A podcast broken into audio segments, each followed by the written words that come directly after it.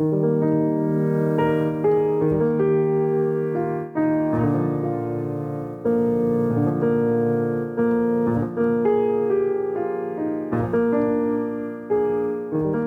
I'm Lisa Spector, your pet calming maestro. My Juilliard degree has gone to the dogs, and I couldn't be happier about it. Welcome to episode three of My Zen Pet, where we share music for you to have a Zen pet household at home, along with training tips. Today, before I play a Scriabin prelude for left hand only, I'm going to share a very short training tip, which is really more of an observation. I want you to observe your animals at home. When you put on sound, whether it's music or the TV or a podcast, do they go near the source of the sound or do they go away from the source of the sound? If you have speakers on the ground, do they put themselves by the speakers so they can feel the vibration.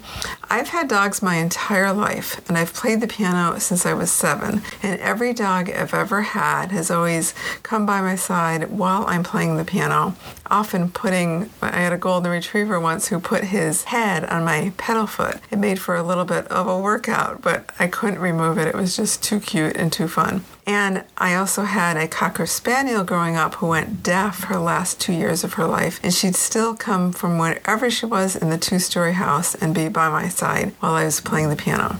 Speaking of which, I'm about to play a piece for left hand only written by Scriabin, a late 1800 composer out of Russia, and played composed the most gorgeous melodies, including this one. Since you can't see my hands, you're only listening. I don't think you'd even know there's only five fingers on the keys. It's three voices played with five fingers. Such a beautiful melody. I hope you and your pet household enjoy it. Thank you.